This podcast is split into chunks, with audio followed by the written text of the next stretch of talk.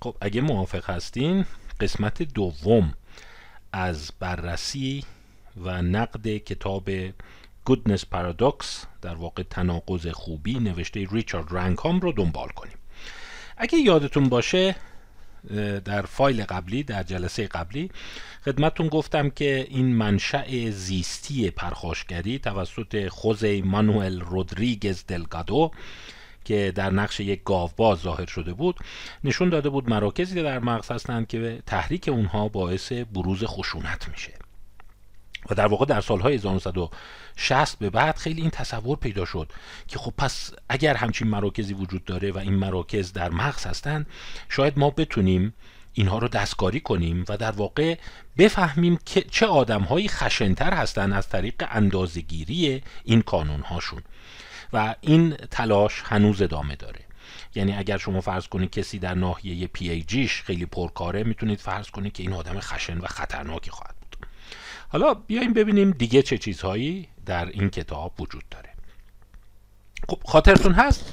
گفتم که ما دو نوع در واقع خشونت داریم. خشونت واکنشی یا ریاکتیو و خشونت کنشی یا پرواکتیو تاکید ریچارد رنگهام بر اینه. دوستان عزیز حتی گفتم اگر شما این رو نمی‌خواین به نظریات رنگهام توجه کنید این نظر کار بالینی هم اهمیت داره. شما اگر مراجعی میاد پیش شما یا کسی میاد از مسئله خشم شاکیه یا خشونت خانگی هست همسرازاری هست اینا هست باید ببینید ماهیتش ریاکتیو یا پرواکتیو. این طبقه بندی الان تقریبا تو بالین وجود داره. توی روانپزشکی هم وجود داره. البته اینم بهتون بگم. حتی یه عده‌ای به این طبقه بندی ها اعتراض کردن. گفتن نه این مرزها خیالیه. این مرزها با عوامل دیگه ای مرتبط هستند حالا اونا بحث‌های تکمیلی تریه که من در فرصت‌های دیگه خدمتتون ارائه خواهم داد. ویژگی ریاکتیوا چیه؟ واکنشی ها. اولا ناگهانیه. یعنی طرف مثلا آرومه به فاصله چند ثانیه یا چند دقیقه یه دفعه پرخاشگر میشه. یعنی از قبلش بپرسن میگن که آیا به این آقا خشم داری؟ به این می‌خوای حمله کنی؟ میگه نه والا ما اصلا مشکل نداریم. من رفتم باشه دو کلمه حرف بزنم. رفتم ببینم نتیجه کار چی شد. رفتم اداره ببینم که کار من به کجا رسید. یا یک مشاجره سبک زناشویی که ناگهان یه دفعه منفجر میشه. میگن واکنش به تهدید آنی وجود داره. و اصلا من این رو ببینید با رنگ متفاوت زدم. خیلی ها میگن تعریف خشونت واکن... ریاکتیو یا واکنشی واکنش به تهدید آنی است. یعنی طرف حس می‌کنه مورد حمله قرار گرفته مورد تهدید قرار گرفته و این تهدید و حمله می‌تونه حیثیتش باشه توی اون فرهنگ حیثیت اشاره کردم. می‌تونه دشنام دادن باشه. می‌تونه ورود یک فرد غریبه به محدوده استحفاظیش باشه. می‌تونه یک به رخ کشیدن توسط بندگان بستگان باشه. می‌تونه یک آدم مثلا ناشناسی که تو تاریکی شب داره به طرف نزدیک میشه. یک تهدیدی درک میشه و سریعا به اون تهدید واکنش نشون داده میشه. ببینید تو نوع پروت اکتیو نوع کنشیش ما تهدید نداریم. حالا توضیح خواهم داد. یکی از تهدیدهای خیلی شایع که شما تو حیوانات می‌تونید ببینید مثلا نزدیک شدن شما به بچه های اوناست. اگر شما پیشی ملوسه تو خونه داشته باشین و پیشی ملوسه برای شما بچه آورده باشه می‌بینید خیلی ملوسه خیلی آرومه. ولی ناگهان اگر یه غریبه بیاد مثلا اون نوزاداش رو یا اون بچه گربه رو بغل کنه و یک لحظه میو میو بچه گربه در بیاد شما می‌بینید که ناگهان او برافروخته میشه و ممکنه چنگ بزنه به اون فردی که داره تهدید می‌کنه. پس ریاکتیو همیشه در واکنش به یک تهدیده. میگن بدون تفکر و تصمیم قبلیه. یعنی طرف تصمیم نداره دعوا کنه میگه پیش اومد. این صحنه رو شما زیاد می‌بینید. من که در بخش غذایی کار می‌کنم توی بیمارستان روزبه اون رو زیاد می‌بینم. چی شد طرفو با چاقو زدی؟ آیا دشمنی قبلی داشتی؟ میگه نخیر رفتم اونجا گفت چکتو نمیدم بعد دیدم زنگ زد دوتا از این هیکلی ها اومدن. تا من اینا رو دیدم من هول شدم عصبی شدم منم چاقو رو کشیدم زدمش بعد الان مرده. الانم خیلی پشیمونم. یعنی بعدش معمولا ابراز ندامت و پشیمانی وجود داره. میگه اصلا طرف حقش نبود. اصلا من نرفته بودم بکشمش. اصلا نمی‌دونم چرا اینجوری شد. الان هرچی فکر می‌کنم من چرا این کارو کردم؟ چرا خودمو بدبخت کردم؟ بر سر مسائل سطحیه. جای پارک. نمی‌دونم طرف اومده بوغ زده بوغ طولانی زده. یا نمی‌دونم از تو مغازه که اومده یه جوری اخم کرده. یا اومدم تو خونه دیدم یه جوری مثلا لب و رو تغییر داد. سر همین عصبانی شدم یه دفعه افتادیم جون و توش خیلی حفظ جایگاه و حیثیت مهمه. اون فرهنگ حیثیت رو گوش بدید تو همون چند دقیقه بحث کردم. یعنی بعضی آدما هستن که نباید بهم توهین بشه. اونجا رفتم منو تحویل نگرفتن. اونجا رفتم حس کردم دارن متلک بارم می‌کنن. رفتم اونجا احساس کردم دارم مسخره میشم و بعد ناگهان من منفجر شدم. زدم و الانم نمی‌دونم. در مقابل ما نوع پرواکتیو رو داریم. خشم proactive فرق داره. هدفمنده. با تصمیم قبلیه و متکی بر منافع مثال شما با شریکتون اختلاف دارید. حس می‌کنی که باید یه جوری شریک رو از سر راه بردارید تا سود بیشتر نصیبتون بشه. نقشه می‌کشید و سر فرصت او رو سر به نیست می‌کنید. این میشه proactive. در proactive معمولا چهره برافروخته نیست. معمولا طرف صداش نمیلرزه. معمولا عرق نمی‌کنه. معمولا چهره هیجان زده نیست و بر سر مسائل ریشه داره. علکی نیست. و طرف انتخاب می‌کنه. اون قاتلی که برای سرقت میره اگر به نیت این رفته که میرم صابخونه رو می‌کشم و پولاشو برمی دارم این میشه پرواکتیو. یه نوع دیگهش هست ریاکتیوه. رفتم پولای صابخونه رو بردارم دیدم صابخونه اومد گوشی هم دستشه. گفت الان زنگ می‌زنم 110 من ترسیدم. الان خانومش می‌خواد جیغ بزنه در و همسایه بریزن منو بگیرن. من هول شدم دوتاشون رو خفه کردم. این میشه reactive. و دانشمندان معتقدن ما می‌تونیم این دوتا رو از هم جدا کنیم. دیدیم از نظر کانونهای مغزی جداست. قسمت خلفی periaqueductal gray matter با reactive مرتبطه و قسمت قدامیش با proactive. باز دیدید قسمت میانی هیپوتالاموس با reactive همراهه و قسمت جانبیش با proactive. پرواکتیو منافع محوره. اگه یادتون باشه اون گربهه گفتم گاز می‌گیره موشه رو. یعنی یه منافعی هم توش هست. این موشه رو می‌کشم میخورمش. ولی اونجایی که چنگ می‌زنی به یه گربه دیگه اینجا منافعی که این گربه رو بکشی بخوری نیست. فقط می‌خوای از دست تهدید آنی خلاص بشی.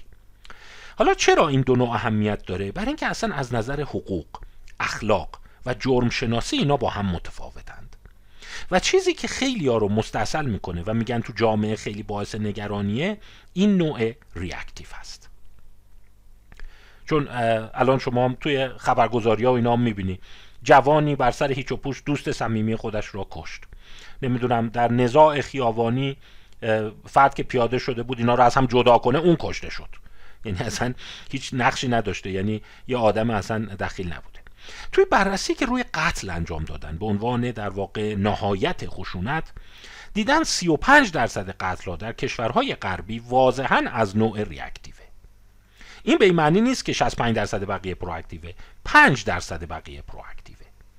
یعنی 5 درصد بقیه به این صورت هست که کاملا با هدف قبلیه. میگه بله من با ایشون اختلاف داشتم شکایت کردم دیدم پول منو نمیده بهش خط و نشون کشیدم. بعد یه روز دیگه گفتم دیگه این فایده نداره. رفتم مثلا مسمومش کردم و بعدش هم فرار کردم. و پس 60 درصد بقیه چی میشه؟ 60 درصد بقیه میگن که از نظر حقوقی قابل شناسایی نیست. ولی اونایی که نوروساینتیستن دانشمند اعصاب هستن میگن خب اگر صداقت باشه چون اینجا پرونده است که پرونده قتل که طرف نمیاد راست بگه. اکثر افراد میان میگن نمی‌دونم دست خودم نبود یا اصلا من نفهمیدم مثلا من نکشتم گردن نمی‌گیره. ولی تو اون مواردی که علنی گردن گرفته دیدن نسبت 5 درصد به 35 درصده. یعنی تقریبا 7 برابره. الان هم شما با سیستم قضایی ایران در تماس باشید. خیلی از قتلها شاید اکثریت قتلها از نوع ریاکتیو هستند. این خشونت های خانوادگی ریاکتیوه هم دعوای همسایه ریاکتیوه کشتن برادر خیلی هاش reactive ه proactive ا خیلی نادرند. می‌دونی مثلا بیشتر اون موارد فرض کنید case های شرلوک هولمز و آگاتا کریستی اونا proactive ه. می‌بینید طرف 20 ساله با طرف کینه داره و سر فرصت مثلا چایش رو مسموم می‌کنه. ولی بیشتر قتل نوع reactive هستند و اصلا اون هیجان آگاتا کریستی توش نیست. بیشتر در دسترس بودن قمه و اسلحه هست نوع reactive اسمای دیگه ای هم داره. مثلا بهش نوع hot میگن impulsive میگن تکانه ای میگن. نوع angry میگن. نوع proactive نوع سرده. طرف تو اون لحظه خیلی داد نمی‌زنه خیلی هیجان نداره. خیلی آروم آروم یواشکی نوک پنجه رفته تو خونه کلید رو انداخته بالش رو گذاشته صابخونه رو خفه کرده. این نوع proactive ش این نوع predatory هم بهش میگن. predatory یعنی صیادی. گربه ای که صید کمین میشینه و بعد به اون گنجشک حمله می‌کنه. اگه دیده باشین گربه در اون لحظات فوق العاده قیافش قشنگه. همچین اولا سینه خیز راه میره صدا ازش در نمیاد. اگه تو اون لحظه شما فرصت کردین بهش دست بزنید قلبش اصلا تند نمی‌زنه. خیلی آرومه خیلی هم اصلا ریلکسه. داره سینه خیز رو زمین را میره کتفش زده بالا و کمینه که اون مرغ رو بخوره یا اون کبوتر رو بگیره. قبلش روش فکر شده پریمیدییتده چندین دقیقه داره نگاه می‌کنه و اینسترومنتاله ابزاریه یعنی فایده به حالش داره. در صورت که اگر شما به لانش نزدیک بشی یا یه دفعه تو تاریکی مسیرتون رو مسیر هم قرار بگیره با یه جیغ و واو پف کردن پشمش و چند تا چنگ تو هوا به شما و اون اون زدن و اینا تموم میشه. خب پس می‌بینیم که ما دو نوع در واقع خشونت می‌تونیم داشته باشیم. یه عده اومده بودن گفته بودن که خب خشونت ریاکتیو به این دلیل زیاده. دیدید که 35 درصد در مقابل 5 درصد کیسای قاطع که جنگ افزار زیاد شده. یعنی بشر وقتی این ابزار دو ابزار یعنی سلاح گرم و چاقو رو در اختیار نداشت عصبانی می‌شد ولی فوش می‌داد. دو تا مش می‌زدن به هم. بعد یکی میومد جداشون می‌کرد. اینو حل می‌داد. شما هم دیدید این صحنه منجر به قتلش خب نادره. اون یکیش خیلی زیاده. میگم مثلا اومدیم از در وارد شیم اون یارو اومد پیچید جلو من زود در رو گرفت. منم عصبان شدم زدم تو سینش اونم یه کشیده زد به من. بعد از هم جدا شدیم رفتیم. و ادعی می‌گفتن که در واقع افزایش نوع ریاکتیو مال این نیست که بشر وحشیه. مال اینه که خب جنگ افزار درست شده. طرف یه دفعه هول میشه اسلحه رو می‌کشه و با تیر میزنتش. ولی بررسی هایی که صورت گرفته جواب اینه. حالا اینم باز می‌تونید شما نقدش کنید. ولی میگن ظاهرا حتی اگر دو جنگ افزار کلیدی یعنی سلاح سرد و سلاح گرم در اختیار نباشه بازم reactive شایعه. و در واقع این نیست که همه قتلا رو بندازیم در گردن این که این ابزار وجود داشته. مضاف بر اینی که خب بشر 300 هزار ساله بالاخره یه چیزی حمل می‌کنه دیگه. اون تبرهای Acheulean یادتونه؟ اونهایی که گفتم تو Creative Spark آگوستین فوئنتس می‌گفت که Acheulean و Oldowan که اینا رو در واقع به صورت تبر دستی در میارن همیشه همراهشون بوده. پس میشه فرض کرد که خب آره همیشه سلاح سردی حمل می‌کرده و این چاقو کشا هم همینجورن. و بررسی دیگه ای که صورت گرفته دیدن که لاقل سلاح گرم باعث افزایش ریاکتیو تو تاریخ بشر نشده. یعنی از قبل بوده توی دو هزار سال پیش هم شما مسیرت با این مسیر یکی دیگه می‌رفت. نمی‌دونم اون میومد آب بخوره شما تنه به تنه, تنه می‌زدی بهش پرت می‌شد. ممکن بود همونجا خونه همو بریزید. حتی با هر ابزاری که در دستتونه بیل کلنگ نمی‌دونم آجر سنگ هرچی هست می‌زدم دیگه. در کشورهای غربی هم این دو نوع رو از هم جدا می‌کنند. یعنی هومساید به معنی قتل به دو حالت مردر که اون قتلیه که با هدف قبلی و به صورت کولد سرد و به صورت هدفمند هست با تصمیم قبلی و نوع دیگرش منسلاوتر هست. منسلاوتر میشه در واقع قتلی که شما انجام دادی ولی با نیت قبلی نبوده. یعنی شما و سودت رو در واقع آنی شکل گرفته. همین تصادف رانندگی پیاده شدم. کله طرف رو کوبیدم به جدول بعد مرد. و مجازاتی هم که همیشه برای اینو میذاشتن اصلا متفاوت بود دیگه. یعنی مردر رو خیلی از مواقع اعدام می‌کردن ولی منسلاتر رو یه مقداری در واقع بهش تخفیف می‌دادن. و حتی اینتنشنال منسلاوتر هم می‌تونیم داشته باشیم. یعنی طرف عمدی زدتش ولی عمدیش با تصمیم قبلی نبوده. شاید ما تو بتونیم این رو بگیم که قتل با تصمیم قبلی با سم قبلی با نیت قبلی در مقابل قتل بدون نیت قبلی. یعنی هر دوی اینها میشه صورت بگیره. منسلاوتر قتل غیر عمد نیست متفاوت از غیر یعنی از غیر عمد فراتره. یعنی شما اگر با یکی با قمه بزنی باز اونم منسلاوتر حساب میشه. به شرط اینکه قبلا ما هم دیگر نمیشناختیم همون لحظه یه دفعه عصبی شدیم اون یه چیزی گفت من چیزی گفتم و قتل انجام شد. خب حالا بیایم ببینیم که یه عده معتقد بودند از چارلز داروین یا متفکران دیگه که بشر یه جوری اهلی شده. و اگر شما تعریف عملیاتی اهلی شدن رو بخواید بدونید خیلی ها روی این متفق القولن. میگن اهلی شدن یعنی کاهش reactive aggression. موجودات اهلی ریاکتیو اگریشن ندارند. یعنی خشونت کنشیشون کمه. شما اشتباهی پا بذاری روی دم سگ شما رو گاز شدید نمی‌گیره. ممکنه یه ذره او او بکنه عصبانی بشه. ولی شما رو تیکه پاره نخواهد کرد. ولی همین اشتباه رو با یک گرگ انجام بدی یا با یک یوز پلنگ انجام بدی نتیجهش خیلی متفاوته. پس خیلی ها گفتن که اون چیزی که ما میگیم حیوان اهلی حیوان دومستیکیتد یعنی حیوانی که ریاکتیو اگریشنش کم شده.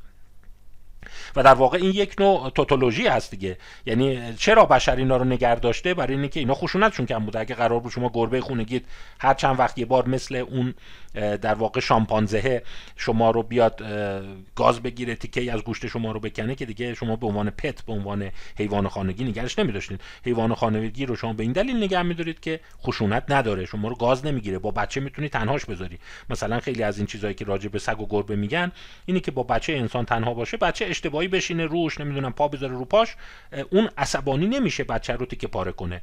این تفاوت موجود اهلی است با موجود غیر اهلی. حتی شما اینجا اشتباه نکنید. وقتی میگیم رام شدن رام شدن یعنی شرطی شده که بعضی کارها رو انجام نده. ولی هر موجود رامی موجود اهلی نیست. یعنی پاش بیفته گرسنه باشه تو درد باشه کودکانش تهدید شده باشن به غریبه به جاش نزدیک شده باشه حمله می‌کنه. ولی موجود اهلی معمولا این کار رو نمی‌کنه. خب پس اهلی شدن حالا یک فرایند خیلی پیچیده زیستی تلقی می‌شد. ولی میگم متفکرها انسانشناسا جامعه شناسا زیست شناسا اینا صحبتشون سر این بود که آیا همون بلایی که سر سگ گربه اسب بز گوسفند مرغ ماکیان اینا اومده آیا اینها اهلی شدن؟ آیا بشر هم اهلی شده؟ یعنی reactive aggression ش طی سالهای اخیر کم شده. یوهان فردریش بلومنباخ یک در واقع زیست شناس و anthropologist کلاسیک است. اگر دقت بفرمایید 1752 تا 1840 این قبل از داروینه در واقع اوج کارهاش اوایل قرن 19 هم هست مثلا لغت Caucasian ابداع ایشانه. Caucasian. میگن طرف نژادش Caucasian ه نژاد قفقازیه. یا مثلا او هست که شامپانزه رو شناسایی می‌کنه و اسم‌گذاری می‌کنه. Pan troglodytes Pan troglodytes این اسم علمی شامپانزه است. این مطالعه عمیقی داشته راجع به شامپانزه ها راجع به نژادهای مختلف و اصلا او که, کار مشهورش طبقه بندی نژادهای آدمی است. نژادها رو به چند دسته تقسیم می‌کنه. نژاد مغولی نژاد آفریقایی نژاد قفقازی و چند نژاد دیگه. و بلومنباخ معتقد بوده که انسان هرچی هست یک موجود اهلی شده است. یعنی ویژگی هاش از نظر روانی به اون چند حیوان اهلی شبیه. ولی سوال رو نمی‌تونه جواب بده. کی انسان رو اهلی کرده؟ چون می‌دونید گرگ و گرگ اهلی شده شده سگ. ولی انسان ها عمدن این کارو کردن. اون گرگ هایی که ریاکتیو اگریشن خشونت واکنش کمتر رو داشتن هی اونا رو بیشتر تکثیر کردن اون یکی ها رو از بین بردن تا بعد از حدود یه چیزی حدود 5 هزار سال این فرایند از 15 هزار سال پیش خیلی شدید شده. میگن از 30 هزار سال پیش شروع شده 15 هزار سال پیش به اوجش رسیده تا اینکه 10 هزار سال پیش ما دیگه یک نوع گرگ اهلی داشتیم که شده سگ یا گربه خیلی دیرتر گربه 4 5000 سال پیشه. همین راجع به بعض و گوسفند و در واقع این چارپایانی که مورد استفاده قرار می‌گیرن صورت گرفته خب حالا سوال سر اینه انسان آیا اهلی شده است؟ یا در واقع انسان یک فشار اجتماعی اونجوریش کرده. آیا ژنتیکی آیا زیستی اهلی هست یا نه؟ اینجا ریچارد رنگ هم میگه که بلومنباخ خیلی تاثیر عمده داشت. بلومنباخ حرفش یه ایراد دیگه هم ایجاد کرد. دقت بفرمایید دوستان. بلومنباخ خودش نجات پرست نبود و معتقد بود همه نژادها یه اندازه اهلی شدن. ولی شما می‌تونی یه ذره با اقماز و لغزش اینجوری فکر کنی که اگر بشر وحشی بوده و بعد اهلی شده ممکنه یکی سری بگه خب همه نژادها یه اندازه اهلی نشدند. شما هم تو سگام می‌دونی همه سگا یه اندازه اهلی نیستن. بعضیاشون خیلی می‌تونی باش بازی کنی بغلش کنی فشارش بدی. ولی بعضیا شوخی ندارن یه ذره اعصاب ندارن اونا شما رو گاز می‌گیرن. و به همین دلیل بعد از بلومنباخ یه عده شروع کردن گفتن خب شاید مثلا قفقازی ها آریایی ها اهلی تر هستند در مقایسه با مغول ها یا آفریقایی ها خود بلومنباخ معتقد بود نه Homo sapiens همش با هم اهلی شده و اون که ما به عنوان Homo sapiens داریم اهلی هست. همون زمان یه ایراد دیگه پیدا میشه. حالا من می‌خوام یه چند لحظه راجع به اینا صحبت کنم. اونم اون کودکانی هن که تو جنگل رها شدند. همون زمان که اینا فکر می‌کردن بشر کاملا اهلی شده است چند مورد کودک پیدا میشه؟ مثلا ویکتور هست یا یکی که قبل از ویکتور پیدا میشه پیتر. پیتر the wild boy. پیتر احتمالا متولد 1713 هست و در واقع این رو توی جنگل پیدا می‌کنن. وقتی دوازده سالش بود دیدن اینم گاز می‌گیره پرخاش می‌کنه کنترل ادرار نداره و فوق العاده از اون خشونت های واکنشی داره. اون زمان بین در واقع فلاسفه زیستشناسان یک اختلافی شکل می‌گیره که آیا خب اگر شما میگی انسان اهلی شده است پس اگر هست پس چرا ویکتور اهلی چرا ویکتور اهلی نیست چرا پیتر اهلی نیست؟ این پیتر اینقدر این خشن بوده که مجبور بودن براش قلاده درست کنن. یعنی یه چیزی مینداخته بودن گردنش مثل حیوانات وحشی گم نشه روش اسمش رو نوشته بودن. گاهی اوقات هم مجبور بودن به جای ببندنش برای اینکه به غریبه ها و اینا حمله می‌کرده. و همون زمانی یه گفتن پس دیدین بشر هم اهلی نشده. اون چیزی که بشر رو اهلی کرده همین فشار و زور و یادگیری. اگه یادگیری نباشه ژنتیکش. البته اون زمان صحبت ژنتیک نمی‌کردن. سرشت بوده. سرشتش وحشیه. البته باز یه دیدگاه دیگه هم بود. مثلا کارل فون لینه همون لیناوس معروف اونی که اسم گذاری genus species به اسمش هست که دو اسمی می‌کنه همه موجودات رو. معتقد بود که ما یه Homo sapiens داریم. یه Homo sapiens ferus داریم. ferus یعنی جنگلی یعنی وحشی. و به این بچه ها می‌گفتن feral boys یا فرال کیدز کودکانی که توی جنگل بزرگ شدن. و او معتقد بود که نژاد بشر هوموساپین ساپینزه ولی بعضی از بشرها توی کوهستان ها و صحرا و دشت ها هستند که ما اونا رو نمی‌بینیم و اون وحشی ها جز اونان و اونا هوموساپینز فروس هستند. که بعدا البته رد شد. همه دیدن پیتر از نظر جمجمه از نظر نژاد از نظر هر چیزی شبیه در واقع بقیه است. البته بلومنباخ برای اینکه بتونه پیتر رو توضیح بده اینجوری گفت. گفت احتمالا پیتر یه اختلال روانی داشته یک بیماری روانپزشکی داشته. برای همینم تو جنگل ورش کردن. این وحشیگریش مال اونه. ولی پیتر عملا زیاد عمر می‌کنه. یعنی شما نگاه کنید تا 1785 عمر می‌کنه. یعنی یه چیزی حدود 72 سال عمر می‌کنه. یعنی حتی اگر هم اگر بیماری مغزی داشته بیماری متابولیک داشته اون گونه که بعضیا میگن با این حال در حال یک عمر نسبتا قابل قبولی می‌کنه و قبرش هم اینجاست. خب پس سوال هنوز اینجاست. آیا بشر اهلی شده است یا نه؟ یعنی آیا این بشری که شما می‌بینی آرومه؟ آیا ژنتیکش تغییر کرده یا نه؟ اینجاست که ریچارد رنکام به یک فرد دیگری اشاره می‌کنه که این فرد خیلی به نوعی به نظر میاد مورد قبول رنکامه البته تو کتاب های دیگه خیلی بهشون اشاره شده خیلی آشناست به نام دیمیتری بلیایف دیمیتری بلیایف دیمیتری بلیایف متولد 1917 و سال 1985 از دنیا رفته و نوو سیبریسک ساکن نوو سیبریسک توی منطقه سیبریست. میشه جزء اتحاد شوروی. یعنی این زمانی که چشم باز کرده دیگه بلشویکا سر کار بودن تا لحظه که رفته باز حکومت کمونیستی حکومت سرخ در اونجا حاکم بوده. حالا بلیایف چرا معروفه و چرا ریچارد رنکام اینقدر از او در واقع نقل قول می‌کنه؟ دیمیتری بلیایف به این دلیل معروفه. در منطقه سیبری نوو سیبریسک او شروع می‌کنه به اهلی کردن روباها.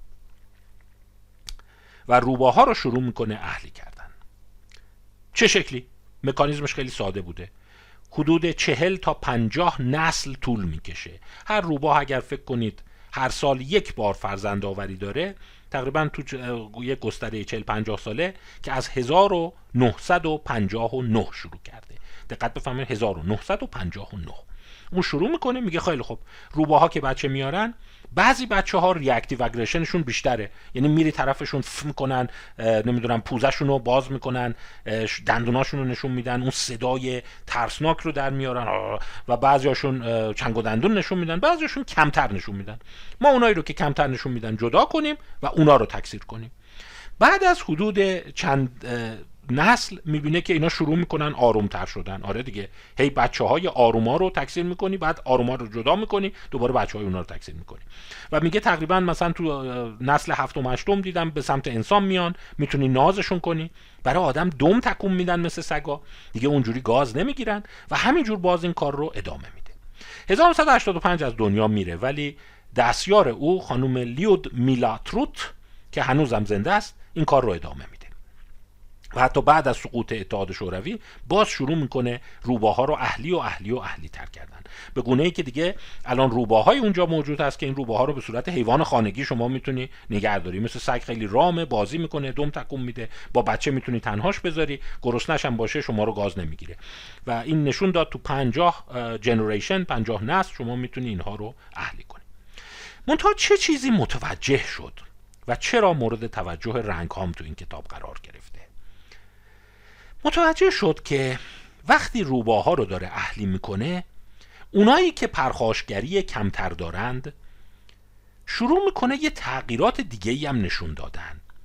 اینجوری نیست که روباه تماما اهلی بشه و قیافه و شکل و شمایلش دقیقا مثل قبل بمونه. چند تا اتفاق میفته توش که چند تا اتفاق رو میگه سندروم اهلی شدن. البته دوستان عزیز این رو هم خدمتتون بگم که این سندروم بخشهایش رو از سالها قبل می‌دونستن. مثلا حتی چارلز داروین متوجه شده بوده. مثلا بعضی از چیزاش ایناست. یکی اینکه گوشهای حیوانات اهلی شلتره. شما هم اگر دقت بفرمایید بیاین مقایسه کنید حیوانات وحشی رو اون حیواناتی که توی بیابان زندگی می‌کنن تو جنگل زندگی می‌کنن با این اهلی گوسفند گاو نمی‌دونم چطور. اینا که نگاه می‌کنی اکثرا گوشهای floppy دارن گوشهای افتاده دارن. گوشهاشون لخته. شاید نصف سگا گوشاشون افتاده است. بلیایف هم متوجه میشه که روباها رو وقتی داری اهلی می‌کنی گوشاشون دیگه اونجوری تیز نیست. شروع می‌کنه همچین خمیده و شل شدن. این یه ویژگیه. یه ویژگی دیگه که می‌بینه اینه پوزه ها شروع می‌کنن کوچیک شدن. پوزه ها کاهش پیدا می‌کنن. شما هم اگر دقت کنین موجودات اهلی همچین پوزه های خیلی دراز و کشیده ندارن. بعضی سگا پوزه دارن. اون بعضی سگای افغان هست که خیلی اتفاقا پوزه های کشیده دارن. ولی اونا رو به خاطر پوزه هاشون در واقع یه جور خاصی تکثیر کردن. همین جوری بخوای موجود رو اهلی کنی پوزش کوچیک میشه. اتفاق دیگه ای که میفته اینه که دندون ها کوچیک میشن. اتفاق دیگه کاهش سایز مغز هست. اندازه مغز یه چیزی حدود 10 الی 15 درصد کاهش پیدا می‌کنه. دقت بفرمایید موجودات اهلی مغزشون نسبت به معادل وحشیشون کوچیکتره بزرگتر نیست. مثلا سگ مغزش 15 درصد از گرگ کوچیکتره یا همین گربه ها نسبت به نوع در واقع وحشیشون پرنده های خانگی و غیره. و اینا همه سوال بود که چرا گوشاشون کم میشه؟ من فکر کنم شما بعضیشون می‌تونید حد بزنید. مثلا اون کتاب گوش بزنگی حیوانات یادتونه؟ گفتم در وحش اینا باید همیشه گوش بزنگ باشن گوشا تیز باشه که مورد حمله قرار نگیرن. خب یه عده گفتن آره خب این وقتی شما اهلی هستی دیگه به این راحتی مورد حمله قرار نمی‌گیری. پس همچین گوشای تیز نیاز نداری. پوزه تیز نیاز نداری. دندانهای تیز نیاز نداری. به خصوص دندانهای نیش کوچیک میشند شما بشر رو ببینید. بشر دندون نیش نداره. نیشش اندازه بقیه است. مثل این حیوانات درنده نیست که مثل دراکولا دندونای بلند داشته باشه. پس پوزه کوچیک میشه مغز کوچیک میشه گوشا افتاده میشه و اندام هم یه ذره ازولانی بودنش کاهش پیدا می‌کنه. گفتیم که انسان ها نسبت به شامپانزه ها ازولانی نیستند کمتر ازولانی و یه اتفاق جالب دیگه ای که میفته کاهش ملانوسیت یا رنگدانه های تیره در اندام ها و بالای سر هست. حالا فهمیدین چرا گفتم اون گربه کلینتون اساس صحبت ماست. یادتونه گفتم جورابای سفید داره؟ یه چیز عجیب متوجه شده بودن. اینو از خیلی وقت پیش دامدارا فهمیده بودن که موجودات اهلی در مقایسه با موجودات وحشی لکه های سفید بیشتری دارند به خصوص در بالای سرشون و در واقع انتهای دست و پاشون. یعنی ملانین تو اونجا کمتر هست. شما می‌دونید مثلا یک نوع اسب خیلی گران قیمت اسب عقر هست که در واقع میشه اسب پیشانی سفید. این داشتن لکه سفید روی پیشانی تو موجودات اهلی دیده میشه. وحوش لکه سفید رو کلشون ندارند. خیلی به ندرت تو انتها و اندامهاشون لکه سفید دارند در صورتی که شما گربه پاسفید خیلی هم میگن خیلی خوشگله جوراباشو ببین جوراب سفید پوشیده. اینا رو خیلی زیاد شما می‌بینی. بلیاف هم متوجه شده بود که این روباها رو که به خاطر پوستشون داشتن تکثیر می‌کردن حالا که اهلی شدن چرا من نمی‌دونم دست و پاشون سفید شده؟ چرا بالای کلشون اون پیشانی سفید شدند؟ گوسفند و گاو هم پیشانی سفید زیاد داره در صورت که مادل های وحشی اینا توی طبیعت پیشانی سفید نمیشن. ستار بلیز بهش میگه. یه ستاره های سفید رو کلشون میفته و این جالب بود و این رنگ هم خیلی به این حساسه. حالا گربه کلینتون هم پس دیدید. پس گفت مثل که ما یه سندروم اهلی شدن داریم. یه چیز دیگه هم توش هست. فعالیت قدرت فوق کلیوی ضعیف میشه. برای همینه که اینها می‌بینی کورتیزول زیاد بالا ندارند. برای همینه که اینا خیلی تپش قلب شدید نمی‌گیرن خیلی برافروخته نمیشن. تون ترشح آدرنالین تو اینا کمه. و این داستان رو گوش گفتن سندروم اهلی شدن. حالا سوال پیش اومد که رنگ پیدا کرد. گفت وقتی ما آناتومی انسان رو نگاه می‌کنیم و آن رو با مثلا نئاندرتال مقایسه می‌کنیم هوموساپینز رو میریم 300 هزار سال عقب میایم با هومو ارکتوس مقایسه می‌کنیم. همین ویژگی ها توش وجود داره. هوموساپینز مغزش گاهی خیلی نسبت به نئاندرتال بزرگتر نیست هم اندازه است حتی شواهدی هست که هوموساپینز نسبت به 300 هزار سال پیش تا امروز مغزش 15 درصد کوچکتر شده. دقت میفرمایید اینو شاید شما یه ذره براتون عجیب باشه. یعنی شما تو تکامل فکر کنید مغز بشر داره گنده میشه. ولی دیدن که آره هوموساپینز مغزش داره گنده میشه درسته. ولی توی 300 هزار سال بخوای بگیری میانگین بگیری 15 درصد کوچکتر شده. و به خصوص قسمت عمده کوچک شدن مغز انسان در سی هزار سال اخیر بوده. که این با سندروم اهلی شدن می‌خونه. انسان ها پوزه ندارند صورت پخ دارند. انسان ها دندان هاشان کوچیکه. انسان ها واکنش آدرنالشون کم شده. و البته انسان ها انتهاها و اون پیشانی سفیدی رو دچار نشدند. حالا این یک چیزی است که این قاعده کلی رو نف می‌کنه. پس اتفاقی که افتاده اینه که به نظر میاد در سندروم اهلی شدن ما یک تفاوتایی می‌بینیم که اینا همه با هم میان و اینا ژنتیکی هستند اصطلاحی که براش به کار می‌برن میگن در موجودات اهلی juvenilization دارن. juvenilization یعنی جوان شدن یا کودک شدن. و جملهش اینه اگر دقت بفرمایید. میگه موجودات اهلی بالغاشون بزرگسالشون. دقت می‌کنید؟ شباهت داره به کودکان موجودات وحشی. شما اگر کودکان موجودات وحشی رو نگاه بکنید پوزشون کوچیکه دندوناشون کوچیکه چهره بیبی فیسه صورت پخه چشا درشته و همچین اندام ها هم شکل خاصی دارن.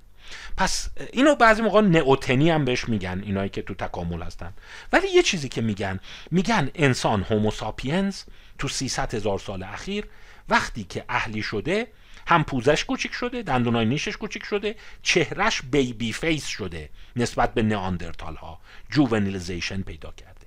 و juvenilization یه ویژگیهایی داره. بچه حیوانات وحشی هم گاز نمی‌گیرند reactive aggression ندارند. بچه حیوانات وحشی هم بازی زیاد می‌کنند. و شما می‌بینید سگ و گربه خیلی بازیگوشن. یکی از ویژگی های اهلی شدن بازیگوش بودنه. یعنی گرگ و سگ تفاوتشون اینه که سگ بازیگوشیش بیشتره. ولی بچه گرگ شباهتی داره به سگ بالغ. یا برعکس بگم سگ بالغ شباهتی داره به بچه گرگ. یعنی تو هر دوی اینها یک ویژگی هایی وجود داره. که ویژگی های اهلی است. شما با بچه حیوانات وحشی می‌تونی شوخی کنی می‌تونی بغلش کنی می‌تونی نازش کنی. ریاکتیو اگریشن یا خشونت کنشی نداره. پس همه اینها می‌تونه یک سوال قشنگ باشه که آیا ممکنه مایی که امروز اینجا نشستیم توی این 300 هزار سال اخیر اهلی شدیم؟ این آن چیزی است که ریچارد رنگهام جزء هسته مرکزی کتابش مطرح حالا یک گریزی هم می‌زنه که بعضیا میگن با چه مکانیزمی میشه همه اینا اتفاق بیفته؟ میگه مهاجرت سلول های عصبی از نورال کرست این بحث امروز ما نیست این یه بحث نوروساینسه. میگه اگر مهاجرت سلول ها از نورال کرست جنینی اون ستیق عصبی جنینی کند بشه و این سلول ها دیرتر به انتهاها برسن مغز کوچیک میشه دندان ها کوچیک میشن پوزه شکل نمی‌گیره ملانوسیت به انتهاها نمی‌رسن و دمها هم کوتاه میشن. بلیایف هم متوجه شده بود که روباها رو که اهلی می‌کنی از اون شکل و شمایل قشنگ میفتن گوشاشون آویزونه. چرا گوش آویزون میشه؟ چون رشد قضروف گوش تاخیر میفته رشد قضروف گوش چرا تاخیر میفته چون مهاجرت سلولی از ستیق عصبی کم میشه. دمها چرا کوتاه میشن یا از بین میرن؟ به این دلیله که مهاجرت ستیق عصبی کند شده. خب همه اینها پس شاید بتونه این رو نشون بده. یه مثال دیگه ای هم می‌زنه ریچارد رنکام میگه تفاوت شامپانزه ها با بونوبوها. که بونوبوها از نظر این نکاتی که خدمتون گفتم به نظر میاد اهلی شده ای هستند در مقایسه با شامپانزه ها می‌دونید رود کنگو یک بخش عمده از آفریقا رو به دو قسمت تقسیم می‌کنه. و زیستشناسان معتقدند که حدود 90 هزار سال پیش ببخشید 900 هزار سال پیش؟ تخمینشون حدود 900 هزار سال پیشه. 900 هزار سال پیش رود کنگو اینقدر پر آب میشه که دیگه این میمون ها این شامپانزه ها نمی‌تونن برن این ور و اون ور رود. در نتیجه دو تیکه میشه. جنوب رود کنگو شامپانزه ها شروع می‌کنن اهلی شدن. شبیه بونوبوها. این بونوبوهایی که امروز می‌بینید اهلی شده اون جد مشترک شامپانزه است. ویژگیشون هم همونه. صورتشون پختره دندونها کوچیکتره. خشم واکنشی کمتری دارند. بازی گوشترند. خیلی به غریبه ها بازی می‌کنن. راحتتر میان بغل غریبه ها خیلی شوخی های جدی با هم می‌کنن. مثلا فرض کنید یک هنگ گیم هست. که شامپانزه ها هیچ وقت این جرأت رو نمی‌کنن دست همو بگیرن و آویزون بشن. در صورتی که بونوبوها این کارو می‌کنن. چون می‌دونی اگه این دست رو ول کنین با سر می‌خوره زمین. ولی شما یه غریبه هم باشی می‌تونی دست هم رو بگیری. یعنی اعتماد توشون افزایش پیدا کرده. بازیگوشی افزایش پیدا کرده. خشونت کم شده. و در واقع این ادعا رو می‌کنه که ما توی بونوبوها هم همین اتفاق رو داریم. دندان ها هم کوچکتر شدن. و این اتفاق یه چیزی بین 900 هزار تا دو میلیون و 100 هزار سال پیش اتفاق افتاده باز یه ویژگی دیگه اهلیا دارند. گفتیم بازیگوشن گفتیم خشم واکنشی ندارند. اون ویژگی سوم باز تو این اسلاید خیلی محسوسه. بونوبوها خیلی جنسی هند. خیلی روابط جنسی براشون پررنگه. در صورتی که گوریل ها و شامپانزه ها پررنگ نیست. فصلیه.